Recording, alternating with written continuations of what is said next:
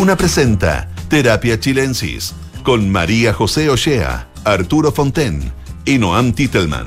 Auspicio de Sonda, líder en transformación digital. Duna, sonidos de tu mundo. Hola, hola, ¿cómo están? Muy buenas tardes. Bienvenidos, bienvenidas a un nuevo capítulo de Terapia Chilensis en este día martes 3 de octubre. Y como todos los martes, Noam Titelman desde París está con nosotros. ¿Cómo estás, Noam? Hola, muy contento de verte de vuelta, vos José. Te estábamos echando menos. Arturo estaba haciendo muy bien eh, su pega, pero eres irreemplazable. Oh, absolutamente, absolutamente. Qué amoroso, muchas gracias. Yo también estoy contenta. Te echábamos mucho de menos. Mira, no, no, me voy a ir más seguido. Encuentro que no se tiene que. Como alguien decía, que se viaja para volver. Bueno, eh, vamos, a vamos a ponerlo en práctica en reiteradas ocasiones. Pero, pero hay muchos detalles del viaje que todavía no conocemos, digamos, no sabemos mucho de Lo único que aprendimos ayer es que se había metido en la tibieza del agua del Mediterráneo. Eso fue lo único que supimos. Yo les voy a contar después del programa eh, algunos detalles de mi viaje, pero yo creo que a los auditores y auditoras les importa un soberano pepino. Yo creo que les importa mucho y se van a quedar con una gran curiosidad. No, no creo. Hay demasiadas cosas pasando como para detenerse en, esta, en este viajecillo. Oye, bueno, eh, hablemos un poquito, un poquito de eh, la polémica que hay con esta, con la ley de usurpaciones. La ministra toda esta mañana dijo que, que nunca ella quiso acuñar el término de usurpación pacífica eh, y fue bastante honesta. Dijo, si alguna vez se me salió, fue porque se me salió nomás. Y, bueno, y esas cosas pasan, ¿no? Eh, ¿Cuántas veces se nos ha salido algo acá? Ahora, claro, no somos la ministra de Interior y no estamos en una negociación con veto, etcétera, etcétera. Eh, pero efectivamente hay una distinción importante entre una usurpación no violenta, esa es la expresión que usa ahora. Es la, es la, expresión, eh, ¿cómo se llama?, correcta. Y una violenta y una pacífica, eso ya es otra cosa. No, no es lo mismo no violenta que pacífica. ¿ah? Em, y entonces esa es la, la, aclaración que hizo esta mañana la ministra del Interior. Más allá de eso, está bastante enredado el tema. ¿Tú cómo lo estás viendo, Arturo? Mira, eh, yo creo que no hay duda que hay una gradualidad y que si tú, por ejemplo, entras a, a una vivienda que está por ser entregada, cosa que, está ocurriendo, o, tomas un sitio que está abandonado aparentemente y no golpeas a nadie y te instalas ahí, eso tiene un nivel de transgresión a la ley distinta que si tú entras eh, a golpe y porrazo dejando personas heridas. Obviamente hay una gradualidad. Y eso... Y una gradualidad en términos de violencia. De violencia, por supuesto. Eso, eso no hay duda que eso tiene que estar reflejado en las penas. Ahora, lo que realmente aquí está en cuestión es si el mero hecho de ocupar un terreno o una casa, una vivienda ajena, eh, sin afectar, digamos, sin, sin emplear violencia, podría ser multada como existe hoy en lugar de conducir a la cárcel, de tener como pena la cárcel. Porque hoy día lo que existe es multa. Y tenemos, yo creo, un problema de usurpaciones que se está generalizando. Tenemos mafias que están lucrando con esto, ocupan espacios o terrenos que están desocupados y los venden y la gente empieza a pagar y tú ya tienes familias ahí y eso yo creo que tenemos que cortarlo los venden desde Los venden desde el extranjero. Hemos sabido casos, ¿ah? desde Venezuela, etcétera, que desde allá administra la propiedad. Administran el, loteo, digamos, el loteo el brujo. Entonces yo creo que esto hay que cortarlo de raíz y, me parece a mí que el proyecto al establecer eh, eh, cárcel por supuesto en distintos grados, digamos, pero mm. cárcel desde el primer momento eh, que hay usurpación y que se prueba que hay usurpación, a mí me parece que es mejor que, dejar las cosas como están con esta multa y que eventualmente llegue a acercarse a la discreción del juez. Me parece que eso. O sea, te, gusta más bien la propuesta de la oposición. sí, me parece que mejor como estaba en el proyecto del legislativo, que fue aprobado por, por, por, todas por una gran mayoría. Eh, que, que, como queda en el veto. Me parece que en el veto hay un, hay un retroceso y se corre el riesgo de que, de que esto quede en la situación en que está ahora. Eh, que no es buena, no solo en la Araucanía, sino en muchas otras partes. O sea, eh, y Chile ha tenido un problema histórico con las tomas Y lo complicado de la frase, me parece a mí, de la, de la ministra, que efectivamente se le escapó, qué sé yo, pero que rápidamente fue recogida por distintos líderes políticos mm. y fue esgrimida como una frase correcta, digamos. E incluso hubo uno que dijo que la, la historia de nuestras ciudades se había hecho así, etcétera, como tratando de legitimar la toma en la medida en que no hay golpeada a una persona. Lo cual también es una cosa relativa, porque si tú eres un, no sé, si hay una pareja en un lugar, te fijas y llega una turba, bueno, y te dicen salga. Bueno, uno va a eh, salir sin que me peguen, pero va a salir igual. No, te vas a poner, claro. Entonces, ¿dónde empieza la violencia? ¿Te fijas? Pero lo que me parece a mí clarísimo es que la propiedad tiene que ser protegida y protegida en forma drástica, sobre todo en este momento en que esto se está lesionando tanto. Ahora, el, el tema, eh, no han, bueno, no sé la palabra, pero eh, increíble como, como, como agarra una fuerza eh, y que empieza a polarizar mucho la discusión. O sea, esto se puso en términos de estoy con los usurpadores o no estoy con los usurpadores, estoy con los violentos y no con los violentos. Entonces, eh, el lenguaje es, complejo, bueno, crea realidad, lo sabemos, pero hace que este tipo de cosas que son complejas de entender, ¿no? Eh, exacerben los ánimos cuando ya están demasiado exacerbados. No sé si se entiende lo que estoy tratando de plantear. Sí, absolutamente. Sí, yo, a ver, hay dos cosas que salieron a la palestra en la discusión en algún momento. Una tenía que ver con las penas de cárcel. Eh, y, efectivamente hay, entre medio se mezcló este tema de la violencia y cuando, corresponde, cuando una toma es violenta eh, y cómo se corresponde eso con la pena que se pueda recibir. Yo tengo la impresión, pero puedo estar equivocado, que hay una mayoría más o menos grande de, dentro, o sea, incluido el oficialismo y la oposición, de aumentar sustantivamente las penas y, poner cárcel, aunque también hay una tensión dentro del oficialismo, porque sobre todo desde el PC y algunos otros sectores se han opuesto a eso. Entonces esa es una discusión, que es una discusión que más bien divide al oficialismo, yo diría, es más una pelea dentro del oficialismo. Y la otra pelea es sobre em, la legítima defensa privilegiada, mm. que, es un tema bien complicado, porque básicamente lo que dice es que mientras dure la ocupación, es, es como que alguien estuviera entrando a tu casa, y, porque la, legítima defensa significa que si alguien está entrando a tu casa a robar, tú lo puedes matar. Eso, eso dice la legítima defensa, tú, eso es legítima defensa. Hay gente que cree que hay como que ser proporcional, en que solo si es que te pega tú le puedes pegar. No, eso no es, la, eso no, no, no es lo que dice la legítima defensa. El tema es que la legítima defensa normalmente solo se puede aplicar en el momento que se está cometiendo un delito. O sea, tú, si alguien va a robar a tu casa y tú tres años después vas a matarlo, eso, no, eso ya no es legítima defensa.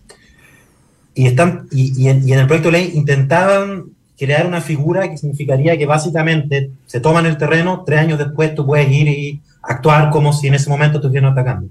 Y eso tiene el peligro de, de alguna manera, hacer justicia por manos propias. O sea, empieza a parecerse mucho a, bueno, cualquier problema que uno puede tener con otra persona en un momento, no hay que recurrir a las policías para hacerlo. Y eso, yo creo que había un consenso, eso, eso, eso creo que era lo que más empujó, digamos, al gobierno al, al veto. Mm. Pero al hacer el veto, abrieron esta otra grieta de, esta otra pelea dentro del oficialismo sobre el tema de violencia y de eh, penas de cárcel. Y como bien dicen ustedes, además con esta cuña, como que era la chispa que necesitaban los que están dando otra pelea, que no es la pelea de esto de, legítima defensa privilegiada, sino que es la pelea de cárcel y, de violencia. como, como decía la José, es un tema bien enredado, porque hay muchas cosas, además hay muchísimos otros temas en la ley que, ni siquiera han salido mucho en una palestra en el debate, pero además efectivamente está súper polarizado y dividido, y además todo esto es un ambiente de alta tensión entre el Congreso y, el Ejecutivo. Y, y, el veto siempre es controversial, o sea, no, no hay veto, nunca también cuando el presidente Piñera en un momento amenazó o empleó veto, siempre hay una tensión, porque, porque es una institución que, que genera es el punto máximo de tensión entre el Ejecutivo y el Congreso al final, que es, el veto. O no es raro que se genera aún más tensión en un tema bien, bien álgido. Y lo último, además con este tema de las tomas, todos pueden pensar un ejemplo terrible para uno u otro lado. ¿no? Entonces, todos se pueden imaginar una señora que con mucho esfuerzo logró tener su casa y que, y que es su único ahorro para la jubilación y que llega alguien y se la toma un grupo de pandilleros y, y que lo ocupan para traficar drogas y todo y siempre el mundo. O el, o el caso del eh, señor Correa, eh, que lo mataron en, en Quilpuera, ¿no? Eh, también eso es más, no imaginación, en Reñaca, ¿dónde? dónde estoy como perdida, pero por ahí. Eh, eso no imaginación, eso fue real. Pero mi punto, mi punto es que también no el dueño del terreno ocupado. ¿no? Sí. Por el otro lado también se imaginar un ejemplo, ¿no? Un terreno abandonado por alguien con muchos recursos que en realidad ni se acuerda del terreno y, que llega una familia que no tiene nada, no tiene techo, no tiene que, o sea, así, así nacieron varios campamentos, ¿no? Y que se instalan ahí y que realmente llegue la policía y, lo expulse así violentamente. Como, lo que quiero decir es que todos pueden construirse un imaginario en el que están defendiendo bondad contra maldad, ¿no? Como que hay una cosa ética como casi intransable eh, en ambas posiciones. Eso es lo que yo decía cuando, cuando lo ponen en términos de estoy con los usurpadores o no estoy con los usurpadores. Es que no es así, po. Claro. No es estar con los usurpadores. Pero, es que Yo creo que hay un terreno medio, o sea, si no estuviera todo tan caldeado, por ejemplo, yo creo que hay un consenso bastante amplio en subir las penas, y salvo algún grupo, yo creo que, que, puede llegar a ser cárcel, que tiene que ser más probable que hoy en día que alguien que tome un terreno pueda llegar a la cárcel, creo que hay un cierto acuerdo, no unánime, pero bastante amplio. Que la defensa, la legítima defensa privilegiada, que, que, que, un, tres años después de la toma alguien puede llegar y, y, matar al que tomó el terreno, creo que hay bastante acuerdo más allá de, digamos, de cómo se dieron los votos en la Cámara, cuando uno saca la, digamos, la, los aspectos más demagógicos del debate, la mayoría de las personas se dan cuenta que es una medida excesiva, o sea, no, que no tiene sentido. Pero no se nota, porque el debate está tan caldeado que como que esos puntos medios están medio perdidos. Pero yo creo que lo de la defensa privilegiada es algo muy razonable que se haya vetado. A mí me parece que el veto es un derecho constitucional inobjetable y que siempre produce molestia, por supuesto, en la mayoría del Parlamento que ve un proyecto que fue aprobado, que es rechazado por el Ejecutivo. Bueno, pero eso me parece normal.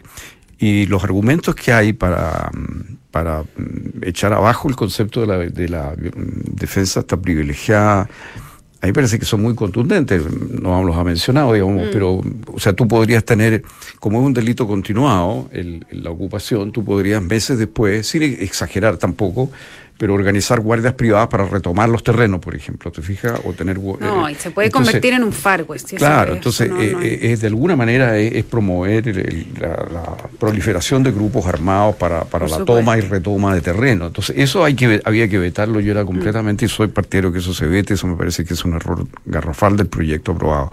Cosa muy distinta es el tema de las usurpaciones, donde tenemos un problema muy serio eh, porque estas cosas tienden a naturalizarse. Y la defensa que se hace muchas veces con razones emocionales o de qué sé yo, se, se entrecruza con la defensa de estos intereses económicos, de, de, simplemente mafias que están aprovechándose de la necesidad ajena para producir la posibilidad de que ese terreno llegue a sus manos en forma ilegítima. Y entonces, y esto es muy serio porque resulta que esto afecta directamente la, la inversión inmobiliaria y estamos en un momento, en una situación económica tan, tan difícil que la señal que tiene que dar el gobierno es pro inversión, pro seguridad inversiones. Justamente estos son los terrenos donde hay futuros desarrollo inmobiliario, que, que, no se puede. Esto es una cosa que el mero hecho de que se produzca este veto a esta parte, eh, eh, que baja las penas que estaban aprobadas en la Cámara, me parece a mí que es una señal anti-inversión que está dando el gobierno muy fuerte. Eh, y sin duda que hay una presión interna, una división interna dentro del gobierno, pero pensábamos que el veto iba a estar concentrado en el punto de la defensa privilegiada y no en este otro aspecto. Pero dejarle al juez tanta libertad eh, mm. para definir, digamos, si es una mera multa o, no, te fijas, eso va a politizar la, la situación y la señal que le estamos mandando a los inversionistas es cuidado, digamos. O sea, si usted tiene un terreno apto para un desarrollo inmobiliario, se lo pueden tomar. Si usted hace un desarrollo urbano y las casas todavía no se entregan, lo hemos visto eso, se lo pueden tomar. O sea, y esto es un tema muy sensible, porque si tú das estas señales, la gente entiende que estas conductas son aceptables. Eh, tenemos experiencia en esto, ¿no? Hay, que, hay que ver todos esos datos que, que se han dado a propósito de los 50 años y un poco antes del número de viviendas que fue tomada en Santiago en, menos de un año de gobierno de la Unidad Popular, a pesar de que el presidente Allende no dio ninguna señal en ese sentido. al contrario. Y sin embargo ocurrió porque la gente entendió que ese era un procedimiento legítimo, que en definitiva se iba a legitimar. Entonces es una señal muy delicada la que tú das cuando eh, el Estado no tiene una posición clara y yo creo que Carabineros y los jueces tienen que recibir instrucciones claras. Lo contrario, esto queda en una especie de majamama eh, que significa lo que tenemos hoy día, que es que los terrenos se están tomando y no pasa nada. Y después desalojarlo es muy difícil porque el problema humano, emocional que mencionaba, no va increciendo. Mm. Mientras más días tienen las personas ocupando el terreno, más inversión han hecho en construir sus casas, más hay familias instaladas, niños que están viviendo. Se hace mucho más difícil el desalojo, mientras más tiempo pasa. No, Antitelman, eh, había un tema que tú querías tocar también, y hay otro que yo también te quiero... Pero antes, antes de pasar ese, muy breve, muy breve, te quería preguntar, ¿cómo estás viendo eh, eh, tú, porque me acordé, Noam, en la elección interna de Revolución Democrática, que, ¿cómo deberíamos leer? bueno, hay varias cosas. Uno, que votó poquita gente, digamos, pero ¿cómo debería ser la lectura de que asume Diego Vela? Y que hubo una lista única. Y que hubo una lista única, y Diego Vela, que es eh, era jefe de gabinete, entiendo, de, de Giorgio Jackson. O sea, un poco, si nos puedes mapear, ¿qué significa mm. esta nueva elección? Bueno, lo primero es que quedó demostrado mi falta de conocimiento en la interna de RD, porque yo, cuando me preguntaron qué nombres podían ser, yo no, no logré saber esto. Eh, a ver, es un poco un retorno a la raíz más universitaria de RD. O sea, Diego Vela fue presidente de la FEU de hecho, fue presidente de la FEUC después de que yo lo fuera. Eh, y, al mismo tiempo alguien muy cercano, digamos, al liderazgo histórico del partido, entre ellos Giorgio, pero, pero también La Torre, o sea, también fue jefe de gabinete de La Torre, o sea, viene del, del corazón. viene el tronco mismo de mm. histórico. Si hubiese estado de presidente eh, Marco Ávila, que era, había como un rumor de que él podía ser, habría sido un giro, digamos, en una corriente distinta interna del, partido, que no, no fue eso lo, que ocurrió. Y, ya más lo personal sobre Diego, yo, yo creo que Diego Vela es conocido como alguien muy hábil para llegar a acuerdos, no es una persona que vaya al choque ni nada por el estilo. Eh, yo creo que es una figura que efectivamente no, tenía tanta exposición mediática como por ejemplo un ex ministro de Educación que, tenía más nivel de, de conocimiento. Entonces yo creo que es más bien una figura, eh, no sé cómo dice en castellano, como un, caretaker, como un, alguien que tiene que hacerse cargo de bueno, un partido que está en una crisis brutal. Y, yo creo que más bien está, va a estar más volcado a la interna que a la externa. O sea, esa, esa es mi interpretación, es como eh, más bien cómo se, cómo se ordena la casa, más que estar pensando mucho en hacia afuera y, la vocería y qué sé yo. ¿Y, cómo se eh, conversa esta, mm, esta presidencia de Govela con la idea de Frente Amplio Partido Único?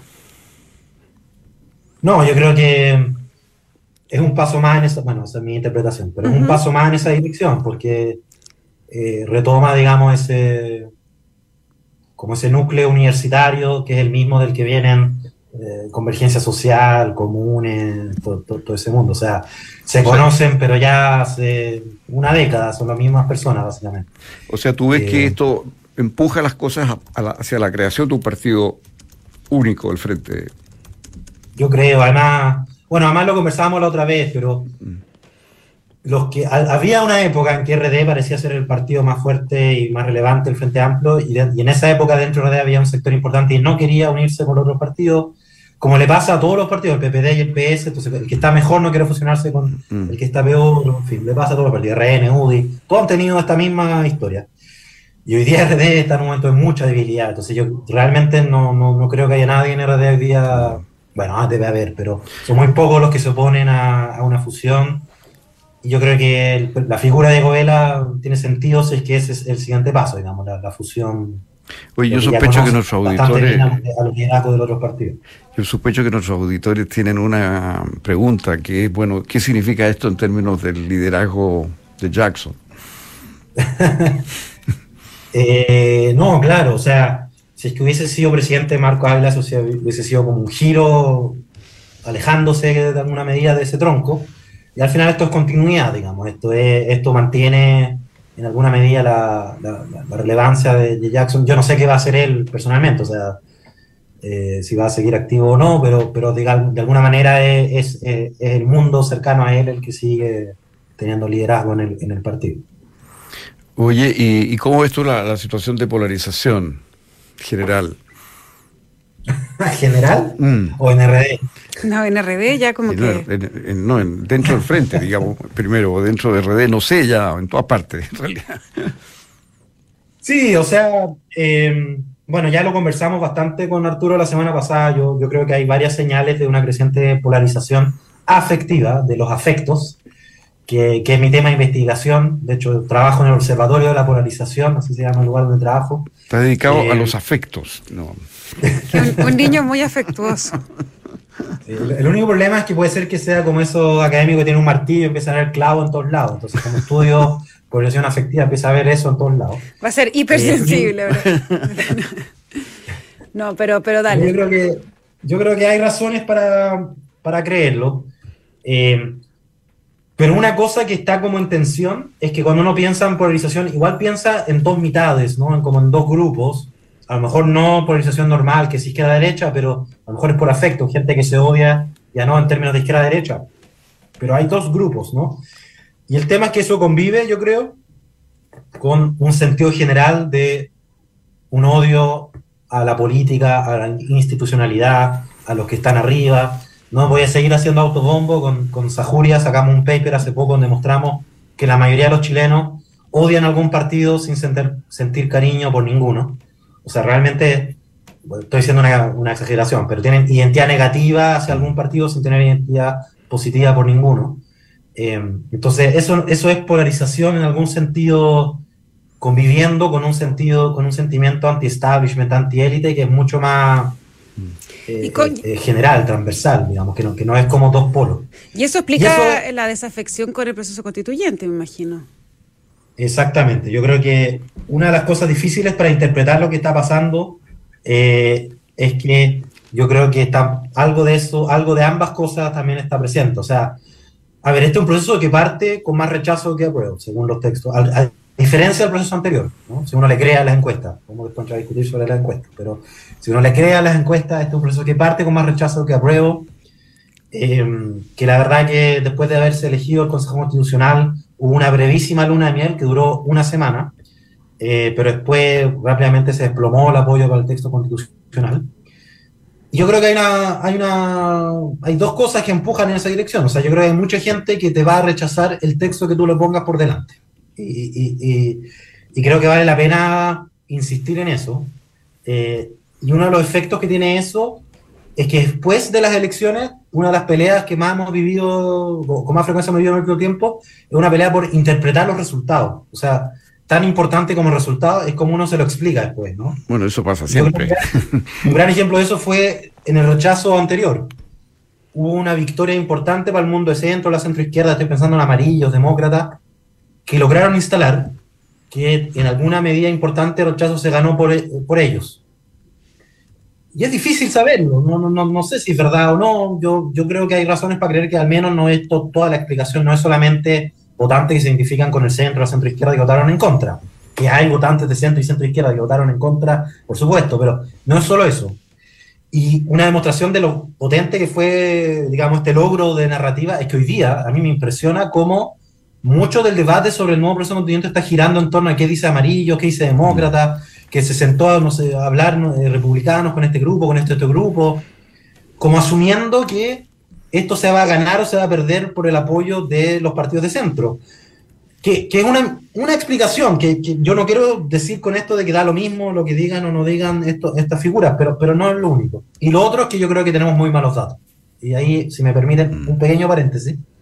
Eh, cuando uno intenta hacer algo más que predecir el resultado de elecciones, sino que uno quiere entender a la gente, ¿no? No, no quiere saber por cómo votó, sino por qué votó, cómo votó, eso es muy difícil. Y una de las razones por las que es tan difícil es que en general las personas somos muy malas para entender por qué hacemos lo que hacemos. Yo sé que esto suena contraintuitivo, pero cuando uno le preguntan por qué votaste, cómo votaste, uno no necesariamente lo sabe. O sea, no, no, no, no es cierto, no, no es tan fácil uno mismo explicárselo y mucho menos responderlo en una encuesta. O, es fácil explicar pues, porque me carga el otro. Es el voto en contra es mucho más fácil. Claro, y, muchas veces hay una mezcla, porque ese día, ese domingo, uno se levantó y, es muy difícil, o sea, bueno, en fin, para eso, por eso existen los psicólogos, ¿no? Porque entendernos a nosotros mismos es muy difícil. Y, quiero darle un ejemplo un poquito freak, pero, pero no, bueno, no sé, yo, yo sé, ustedes gente joven y conectada, eh, supongo que tienen TikTok. Eh, yo tampoco tengo TikTok, por si acaso. Mi, mi hermana me contó esto porque yo no, no, no sabía. Pero hay, una, hay un, un trending topic, hay una, una, una, cosa que todo el mundo está conversando, que es que una TikToker descubrió de que la mayoría de los hombres piensan mucho sobre el imperio romano. Y se trata de una serie de videos donde le preguntan a hombres si es que usted ha pensado sobre el imperio romano. Y resulta que muchos hombres dicen que sí, que sí han pensado sobre el imperio romano, algunos dicen muchas veces, otros dicen menos, pero todos han pensado sobre el imperio romano.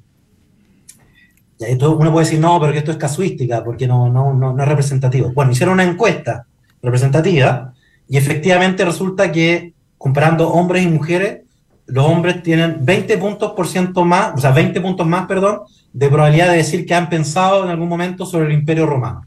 Qué cosa más curiosa. ¿Qué significa eso?